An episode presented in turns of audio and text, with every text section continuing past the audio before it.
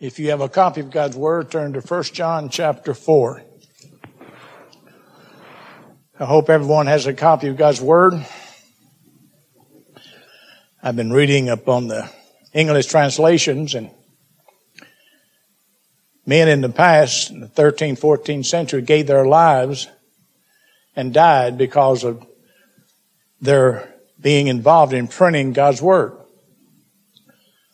Today we should count it a high privilege that we have the opportunity to have a copy of God's Word and be able to publicly read it, study it, and profess it in our lives.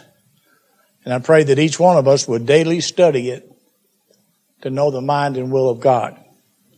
First John chapter 4 begin reading with verse, we're going to read verses 4, 5, and 6 this morning. John says, Ye are of God, little children, and have overcome them, because greater is he that's in you than he that's in the world. They are of the world. Therefore speak they of the world and the world heareth them.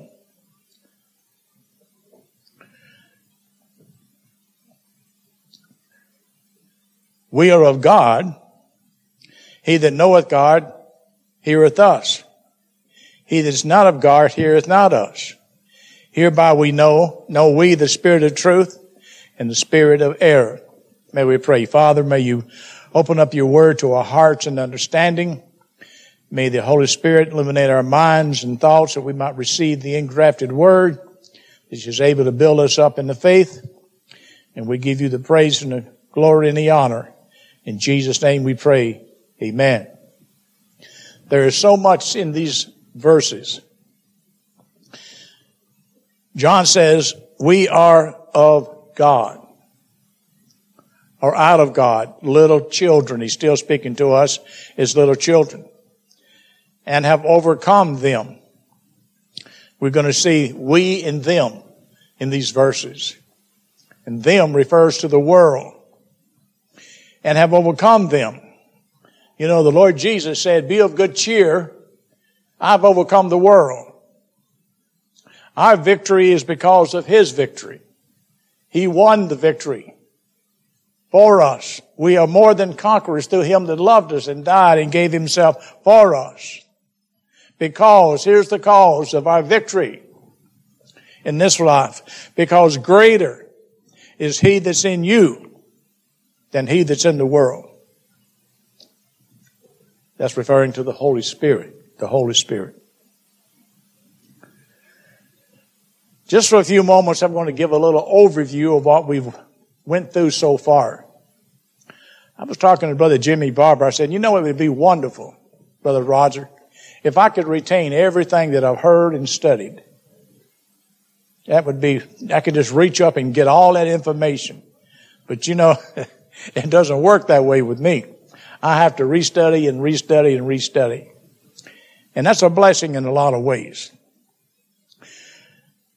When John wrote this book, he gave some reasons why he wrote it. He mentions four of the reasons why he wrote the Epistle of John. First of all, he says to add to their joy. 1 John 1 4. And these things write we unto you that your joy may be full. So one of the purposes of reading 1 John is that your joy may be full. Do you like joy in your Christian life? Then read the epistle of John. He's writing so that your joy can be full. The joy of the Lord is your strength. Nehemiah. The second thing he says, and these things write we unto you that you, uh, yeah, I guess the, I got the same, uh, 2 1. To guard them against sin. Sorry, to guard them against sin. 1 John 2 1. My little children, these things write unto you that you sin not. Now, what is that saying? It said we, we not to have an attitude, well, I can just sin, doesn't make any difference. Yes, it does. A child of God is supposed to honor the Lord. We're supposed to live for the honor and glory of God. Paul says, abhor that which is evil and cleave to that which is good. Sin is public enemy number one. And if you take the word sin, S-I-N, what's in the middle? I. That's our problem. I, ego, self. We want our own way. My little children, these things I write unto you that you sin not. And if any man sin, we have an advocate with the Father. Jesus Christ the righteous. He didn't only say we shouldn't sin, but he said if we do sin, we have an advocate. Don't give up when you sin. If you sin, run to Jesus. He's your advocate with the Father. Plead His blood. Ask for His forgiveness. That's a wonderful thing to know.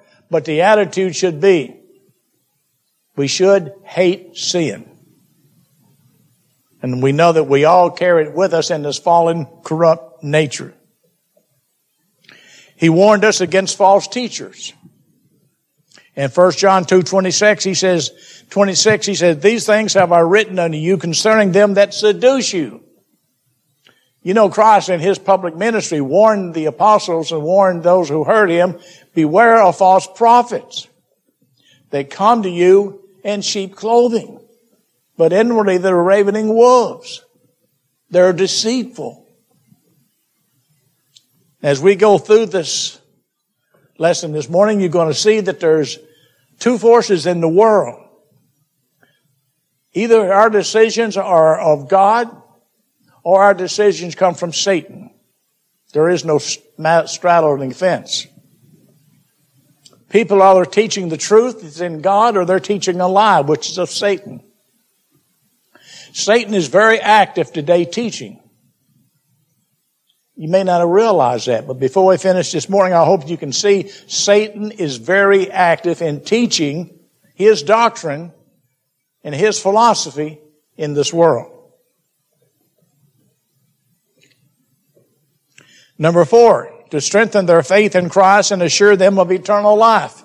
1 John 5, 13. Do you lack assurance this morning of your salvation? This is the reason John wrote 1 John, to encourage you to strengthen your faith. He says in 1 John 5, 13, These things have I written unto you that believe on the name of the Son of God. He he spelled it out. Believe on the name of the Son of God. That you may know that you have what? Eternal life and that you may believe on the name of the Son of God. He's emphasizing believing on the name of the Son of God. If you're a believer, he that hath the Son, John says, hath eternal life. Eternal life is in a person. In a person. So remember those four things. He's warning us. He wrote us to about our joy. He warned us, guarded us about sin, about false teachers, and to strengthen our faith in Jesus Christ as believers in the Son of God. Some of the key words we've seen so far, we've seen the word fellowship. Truly, a fellowship is with the Father and with His Son, Jesus Christ. The word love. We've seen the word love. We're to love one another. Believe is emphasized. Know. We're to know. I can know that I pass from death unto life because what? We love the brethren and sisters in the Lord. We're going to look at a few things with the instance where the word know, we know, is used, appears. That a righteous life indicates regeneration. That a person, a person who's living a righteous, godly life. It says in 1 John 2.29, if you know that he is righteous, you know that everyone that doeth righteousness is born of him. In the words, we are created in the image of God. In the new birth, we have His righteousness in us. And we, to, if we live righteous, it's a sign that we are born again, that we have, we've been born of the Spirit of God. 1 John 5, 18 says, we know that whatsoever or whosoever is born of God sinneth not. But he that is begotten of God keepeth himself, and the wicked one toucheth him not. Satan can only go so far, but he can't touch your soul. Remember when he had permission to touch Job? He could go so far with Job, and that was it. God had a restraint on him. You can touch his body, but you can't touch his life. That's one of the things that we know. Those that are born again live a righteous life. The second thing we know that we shall be like Christ at his coming when he comes again. In 1 John chapter 3 and verse 2 says, Beloved, now are we the sons of God. Now, present tense, are we the sons of God. And it doth not yet appear what we shall be, but we know that when he shall appear, Jesus shall appear, we shall be like him, for we shall see him as he is. That day's coming when we shall be changed into his likeness. That's going to be a glorious day, the resurrection. We put off this flesh to sin no more. Hallelujah. No more I. No more I. Another thing that we know by experience that Christ came to take away our sins, 2 John, 1 John 3, 5. And you know that he was manifest, manifested to take away our sins. Beloved, Jesus came to take away our sins. That's why John says, these things write unto you that you sin not. Why? Christ came to take away your sins. He atoned for your sins. He's removed your sin judicially, legally. So hate those sins. Hate sin.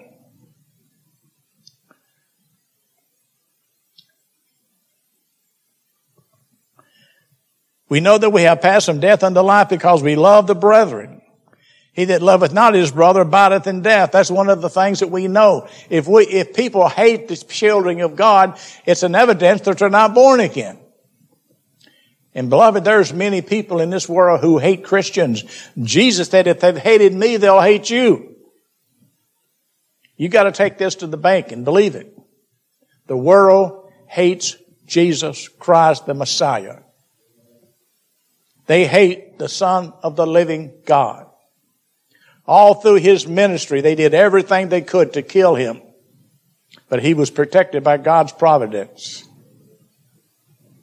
until the time came for him to be crucified, they couldn't take his life.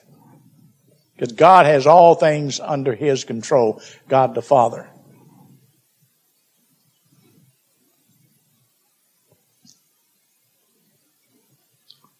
As I said, we know that we pass from death unto life because we love the brethren.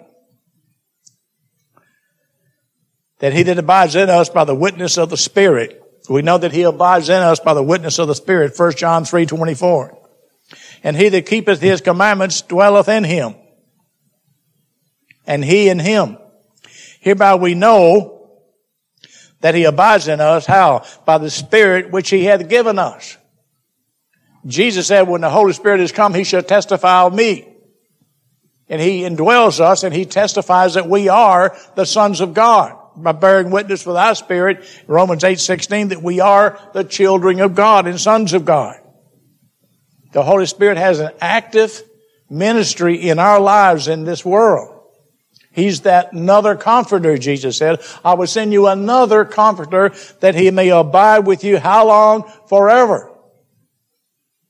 He's not going to be upon you and dwell in you and then leave you. No, He's with you until the very end, until the day of redemption. Our bodies are resurrected from the grave.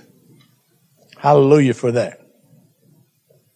Another thing that we know, and I'm grateful for this, times you may have doubts about it, Satan's always active, that we have eternal life. 1 John 5, 13 says, These things have I written unto you that believe on the name of the Son of God. I'm writing these things to the church, to the congregation, to the people of God, to the sons of God, the children of God. I'm writing these things to you. That you may know by experience that you have eternal life. Now, one of the evidences we just saw, those who are practicing righteousness are born of God. Those that love their brothers and sisters in Christ are born of God. Those who love the Lord are born of God. Those who believe that Jesus is the Son of God have been born of God. These are some of the evidences God wants us to know. If we have these fruits in our lives, we've been born of God. We have God in our lives. We have the Spirit indwelling us. As I said, His Spirit bears witness with our spirit that we are the sons of God. Now this is more real maybe in some believers than other believers. We all have different experiences of growth. We have different experiences of understanding of the Word of God. But He bears witness with all His children that we are the sons of God. That doesn't mean you never question that. Doesn't mean you never have doubts. But it means most of the time in your life you have assurance that you are a child of God. But you may have seasons where Satan attacks you and you get despair and you get down where you say, well, maybe I'm not a child of God. Why am I being attacked by Satan so strong?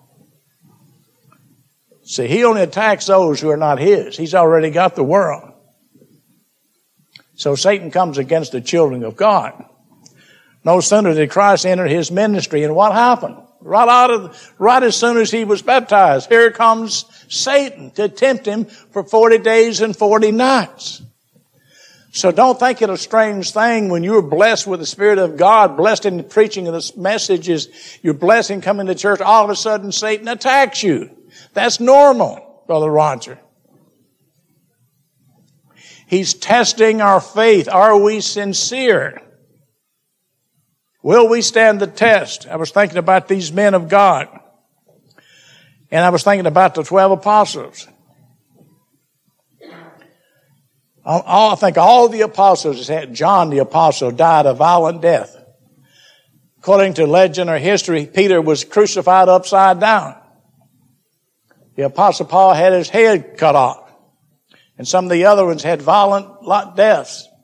John the apostle is the only one that I know of, they say that died a natural death after he wrote the book of Revelation. But they died for what they believed. Are you and I willing to die for the Lord Jesus Christ? Now, I'm going to jump up and say, I raise my hand.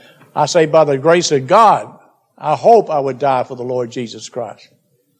But I'm not going to be like Peter. Lord, although I'll forsake you, I'll die for you. Peter had to learn the lesson the hard way. We must say, our hearts would be that we would be willing to die for our master if he gives us dying grace to do it. And I would say no, none of us would die for the Lord unless he gave us dying grace. Grace to not deny him as Peter did. Peter had to be stripped of his self-dependence.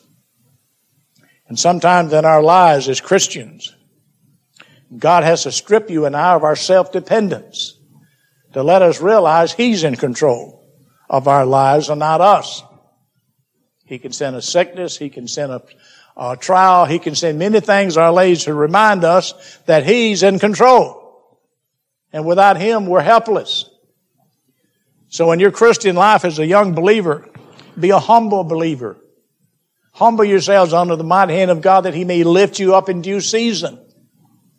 God resisteth the proud, but giveth grace to the humble. Remember the fall of Satan. He, he was lifted up in his, in his pride and said, I will ascend above the most high God. And he was cast down to hell. Jesus said, I behold him. and He's falling as lightning to the earth. What, what happened? Satan got lifted up with pride. And what does he tempt all his uh, that are in the world to, live, to be lifted up with pride? And God said, I resist the proud, but I give grace to the humble. Beloved, a humble spirit is a good thing to have in the presence of the Lord.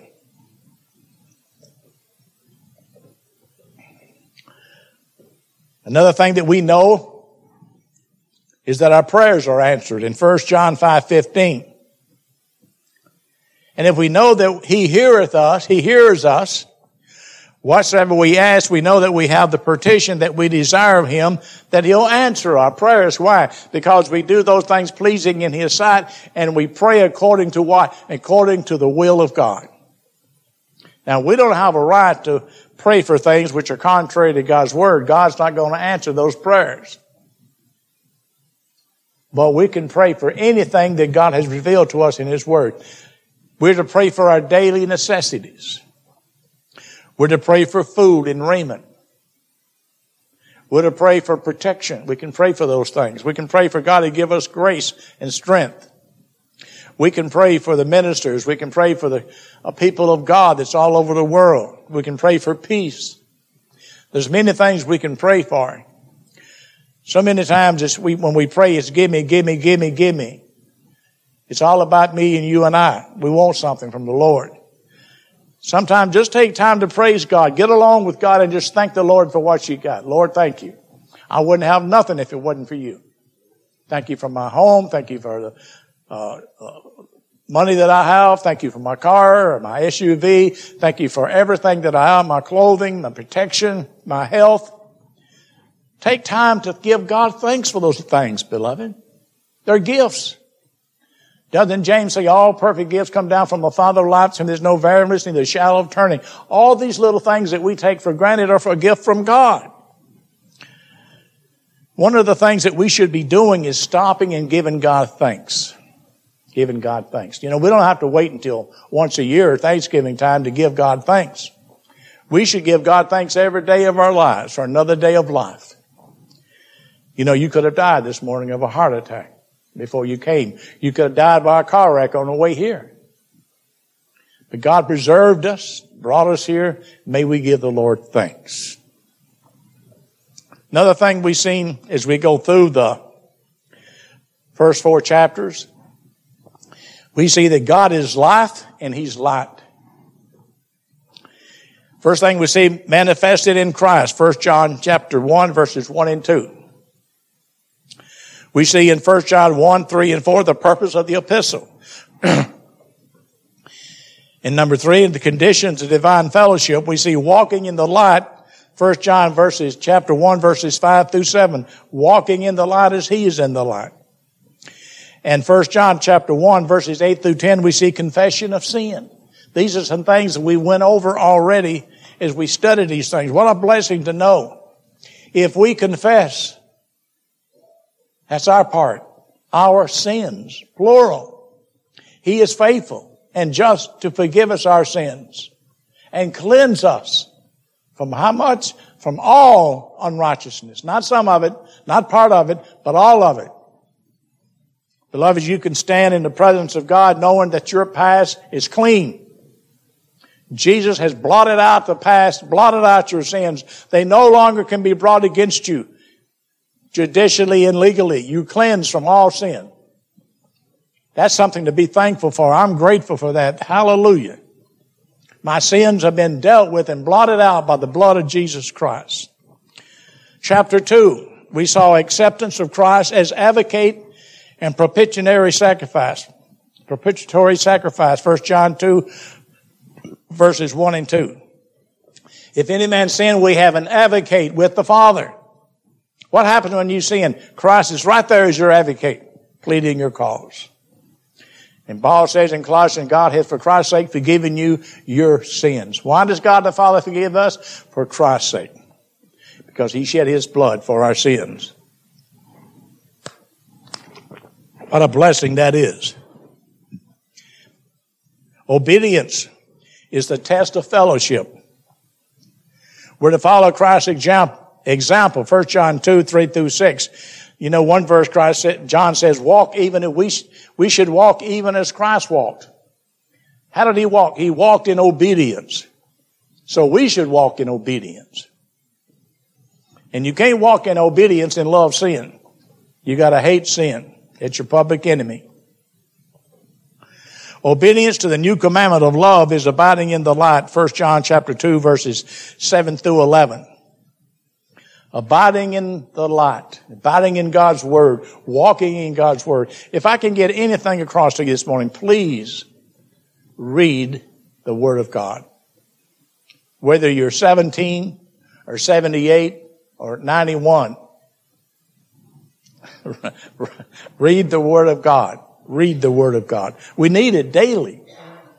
And I know in the life in which we live, where we live a busy life in a certain sense. It's always something going on in our lives to hinder us, to take our time. You know, Paul says, redeeming the time because the days are evil. I find that to be one of my greatest faults. It's not redeeming the time as I should. And I, and I need to do something about that more in my life. Not wasting time. It's easy to take it, just waste a day and do nothing. We have so much to do to prayer, studying the Word, meditating, helping others, praying for others, visiting others. We have so much to do, we don't have time to just be wasting it. We have eternity to rest with the Lord.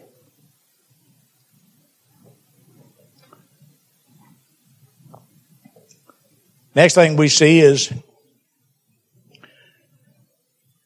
a message to different classes of believers concerning spiritual knowledge and overcoming the wicked one. 1 John 2, 12 through 14.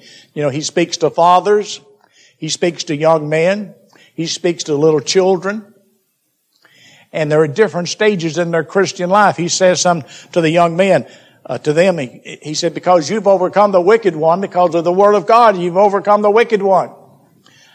How do we overcome Satan? By the sword of the Spirit, Brother Roger. By reading God's Word, which is the sword of the Spirit, we overcome the wicked one. These are some things that we went over already. I just want to bring some of these things to your mind. The wicked one, he's called the wicked one. The wicked one. And we're going to see more of that in a few moments.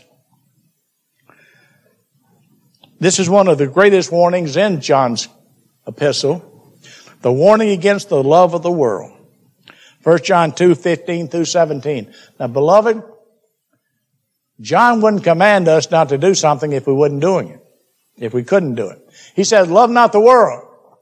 It means we can love the world if we're not careful, not cautious. Love not the world. Nor the things in the world. The lust of the flesh, the lust of the eyes, and the pride of life. Oh, how we can get filled with pride of life. Oh, look what I have. Like that man who said, tear down my barns and build bigger barns. Look what I have. I have all this, my soul. And the Lord comes to him and say, thou fool, you don't know what's going to happen to you because it's not, I'm going to require your soul. Then who shall all of this belong to? Solomon said, all is vain, all is vexation of the spirit. When it's all said and done, we don't own anything. Because we can be taken away in a moment in the twinkling of an eye. The next thing we saw in chapter 2 was the rise of the Antichrist. Their apostasy and denial of Christ is a sign of the last times. 1 John 2, 18 through 23.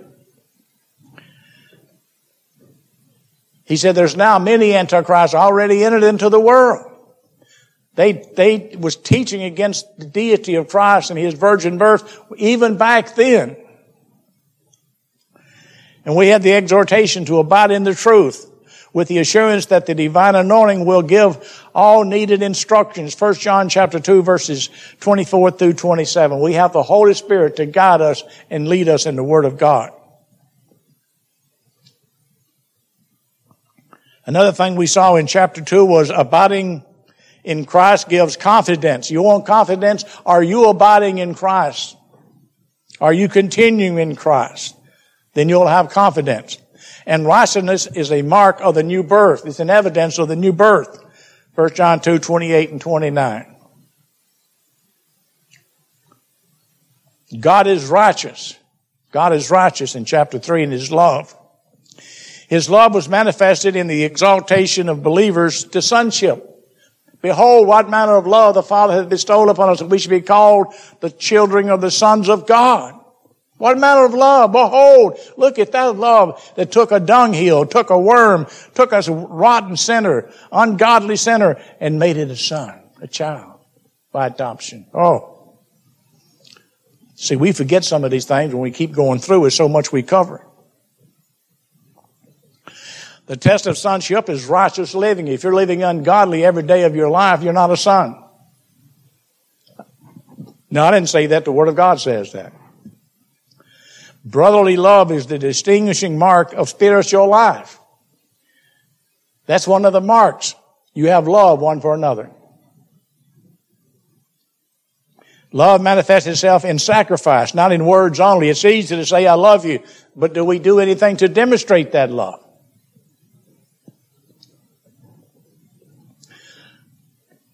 The outcome of love is assurance and answered prayer. When's the last time God answered one of your prayers? Or do we even pray? We sang that song, take time to pray every day. We need to practice that song. Faith and brotherly love is essential to fellowship with God. In other words, if I'm not in fellowship with the Lord, I can't be in fellowship, I mean, with Roger, I can't be in fellowship with the Lord. The congregations to be in fellowship one with another. And we fellowship the Lord by our fellowshipping one another. We grow as a body of Christ and members in particular. It's a privilege to be a member of the Lord's congregation. I know sometimes I get on this once in a while. And I mean it with all my heart. If you're a believer and you haven't been baptized,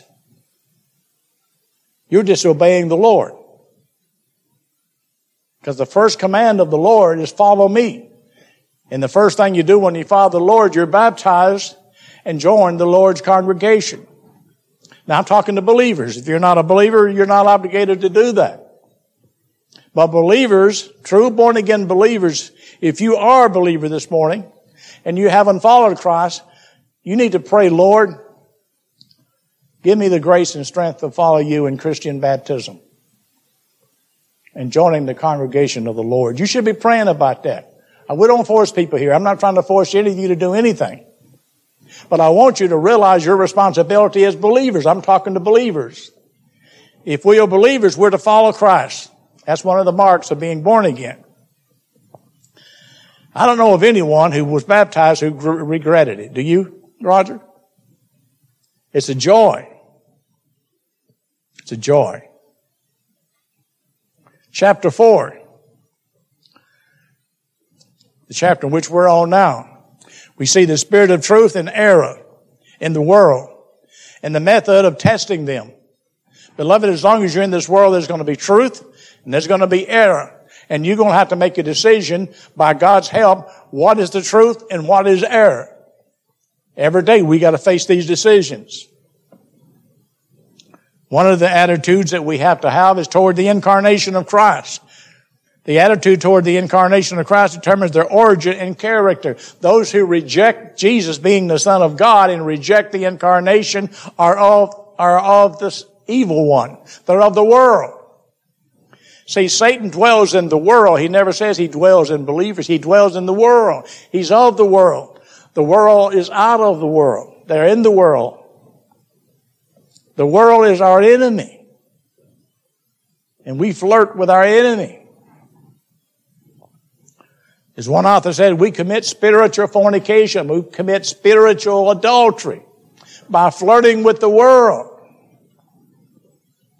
And the world is our enemy. Jesus said, the world hated me. And if they hated me, they'll hate you. More you're like Christ, the more the world's going to hate you. Why? Because they hate the image of God.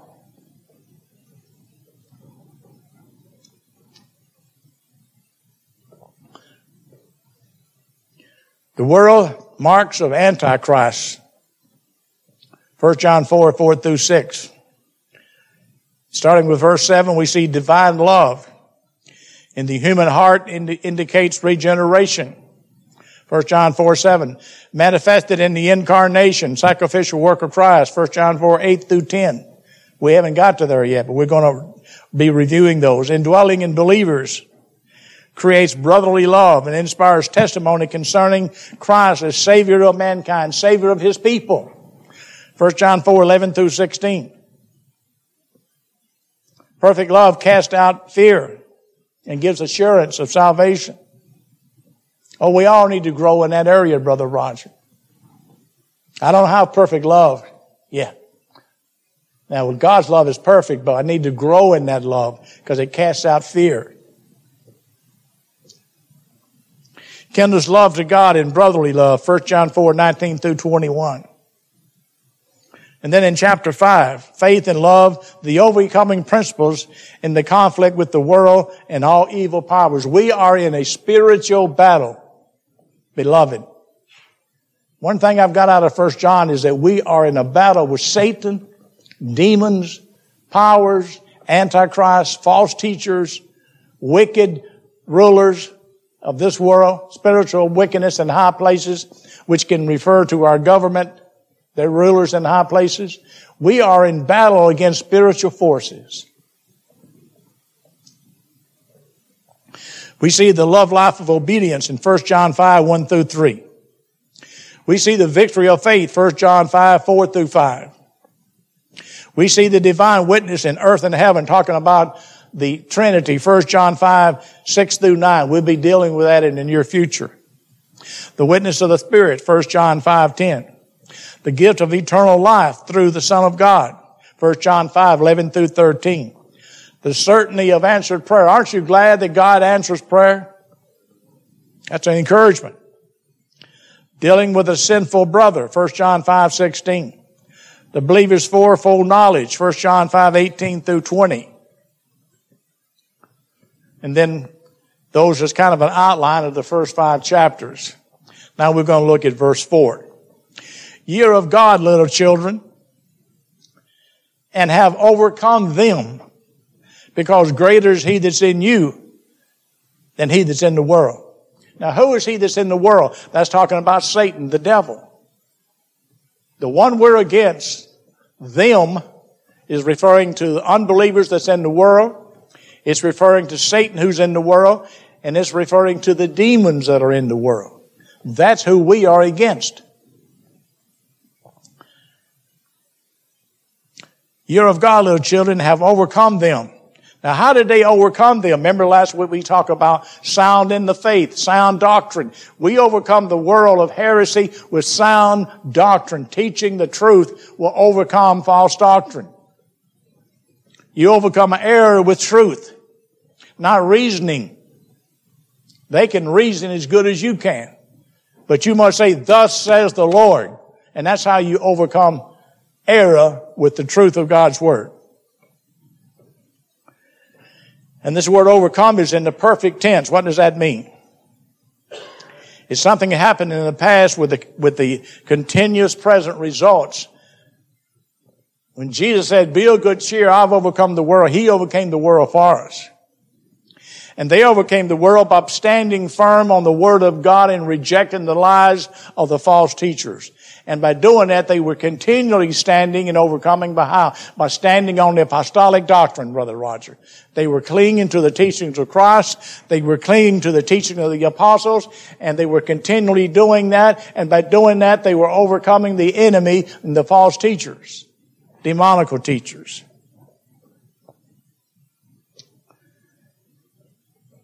The reason why they thus gained a complete victory over the false teachers and their heresies is that God the Holy Spirit who indwelt them is greater than the fallen angels who is in the world system of evil.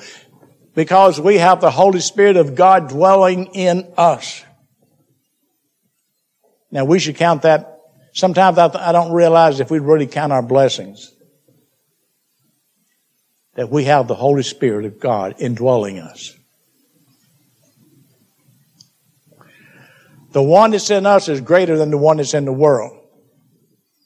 Some people think it's a dualism in this world, dualism. In the words, you got God in the world doing God's power, you got Satan, he's power, and they in a contest. No, God's already won. Satan's already been defeated. He was defeated before he ever began. There's only one Almighty, and that's Almighty God who is the true and living God, who is over all, God blessed forever. Beloved, Satan is a defeated foe. But we have to face him constantly in our daily lives through false teachers, through false teaching, through temptations, through many things in our lives. We have to face the enemy. While the one is in the world, who is that? That's the devil. The devil is the one in the world. Teaching falsehood, teaching false doctrine. And how does he do that? He does it through false preachers. Now remember what Paul said in 1 Timothy 4 1 about the seducing spirit and doctrines of demons, devils. These preachers that are preaching on TV, on the radio, now I'm not saying all of them, but a majority of them are teaching the teachings of Satan and demons. This is just not something they got to see. Satan used the mouthpiece of Peter. Get behind me, Lord. that's never going to happen to you. What did the Lord? He rebuked him. Get behind me, Satan. He recognized the source of Peter's speaking. Satan was using his mouthpiece. And these false teachers today that are teaching all these false doctrines and these false antichrists and these false cults today are being used by demons and Satan to teach their false doctrine. Now this is what we're up against today. And so many of our loved ones are going and hearing these false teachers teaching these false doctrines. It's sad what's going on in the world. But by God's grace, you've been chosen to hear the truth. Give God thanks for that. That you can discern between good and evil. That God has gave you the Holy Spirit to lead you into the truth and guide you in your Christian life. The prince of this world, John 12, 31, whose work the Son of God came to destroy, 1 John 3, 8. Jesus said he came to destroy the works of the devil. And verse 5 says, They are of the world, therefore speak they of the world, and the world heareth them. You say, boy, look at the big crowds they got. Look at the little crowd we got, but look at the big crowds the world's got, the cults. See, the world likes what they hear. They like that message. Live any way you want. Do anything you want. You're all right. Live like the devil. Have anything you want. You'll just go on to heaven. There's some on TV preaching that doctrine. We and them. You must distinguish between we, the children of God, and them which is of the world. Just a few words on the word world in 1 John. He says in 1 John 2.15, love not the world now he mentioned it one time there. Then in verse 16 he says in 216, all that is in the world we're to hate, reject it. Verse 17 he said, then the world is passing away. But he that doeth the will of God abideth forever.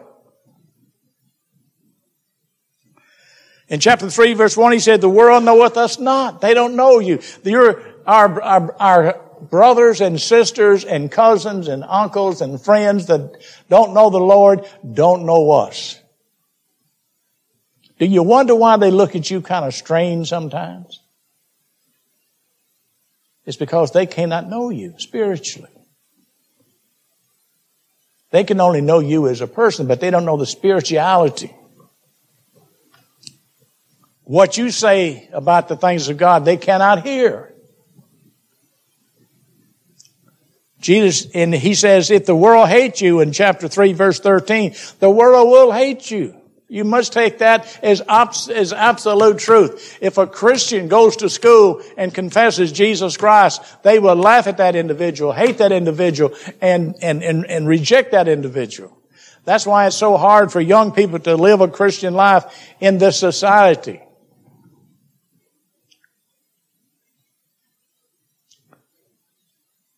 In chapter 4, verse 4, he that's in the world, talking about Satan. Satan is in the world. He's, he's in this world. Chapter 4, verse 5 says, they are of the world. Chapter 4 5 says, they speak of the world. Verse 5, he says, the world heareth them. See, the world hears false teachers and they receive it and gladly receive it. Why? Because it fits their manner of life. It fits their nature. They are in the world. They of the world. They love the lust of the flesh. They love the pride of life. They love the ungodliness. And when they preach those things, they love those things. We're different. And we should live different than the world. It's out of the world as a sowers they speak. And those who are of God are out of God. We are of God, little children. Those of God and those of the world. There's the two distinctions. Everyone in this world either, either is of God or of the world. There is no, there is no straddling the fence. You're on one side or the other. Jesus says you're either with me or against me. With me or against me. You're with, out of God or you're of the world. There is no in between, beloved. And then verse 6, he says, We are of God. He that knoweth God heareth us. He that is not of God heareth not us. Hereby we know the spirit of truth and the spirit of error.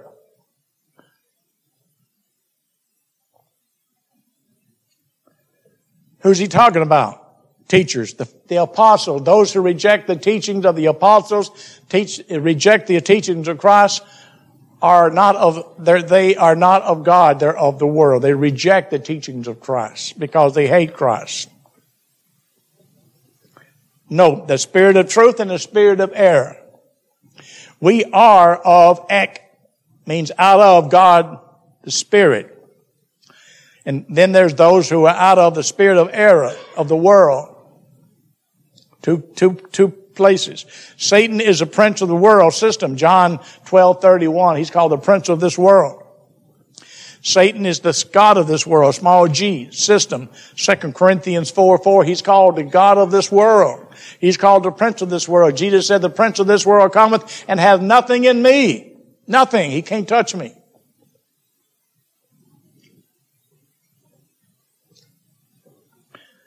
One scholar says that the Spirit of truth is the Holy Spirit who teaches the truth. And the Spirit of error is the Spirit who comes from the devil, teaching lies and seducing men into error. The Spirit that comes from the devil teaches heresy. Paul declares to be a demon. 1 Timothy 4 1. So what they're teaching comes from demons. You've got to realize we are in a spiritual warfare. It's not just a man teaching error, it's a demon teaching through that man teaching error. And sometimes we lose sight of that. We don't realize what the battle is all about. We are in a spiritual conflict in this world. Satan is trying very hard to take over the world through various means, as we've seen the last two years. Governmental control, global control, state control, city control, how they're trying to control. Satan is working very, very diligently. Again, we must hear those words ringing in our ears. Be of good cheer, little children. I have overcome the world. Don't lose sight of that. Jesus had taught that his sheep hear his voice. John 10, 4 through 5 verse 8, 16, 26 through 27, that everyone who's on the side of truth listen to the witness to the truth. John 18, 37. And he, and he who belongs to God hears what God says. That's an evidence that you've been born again if you hear what God says.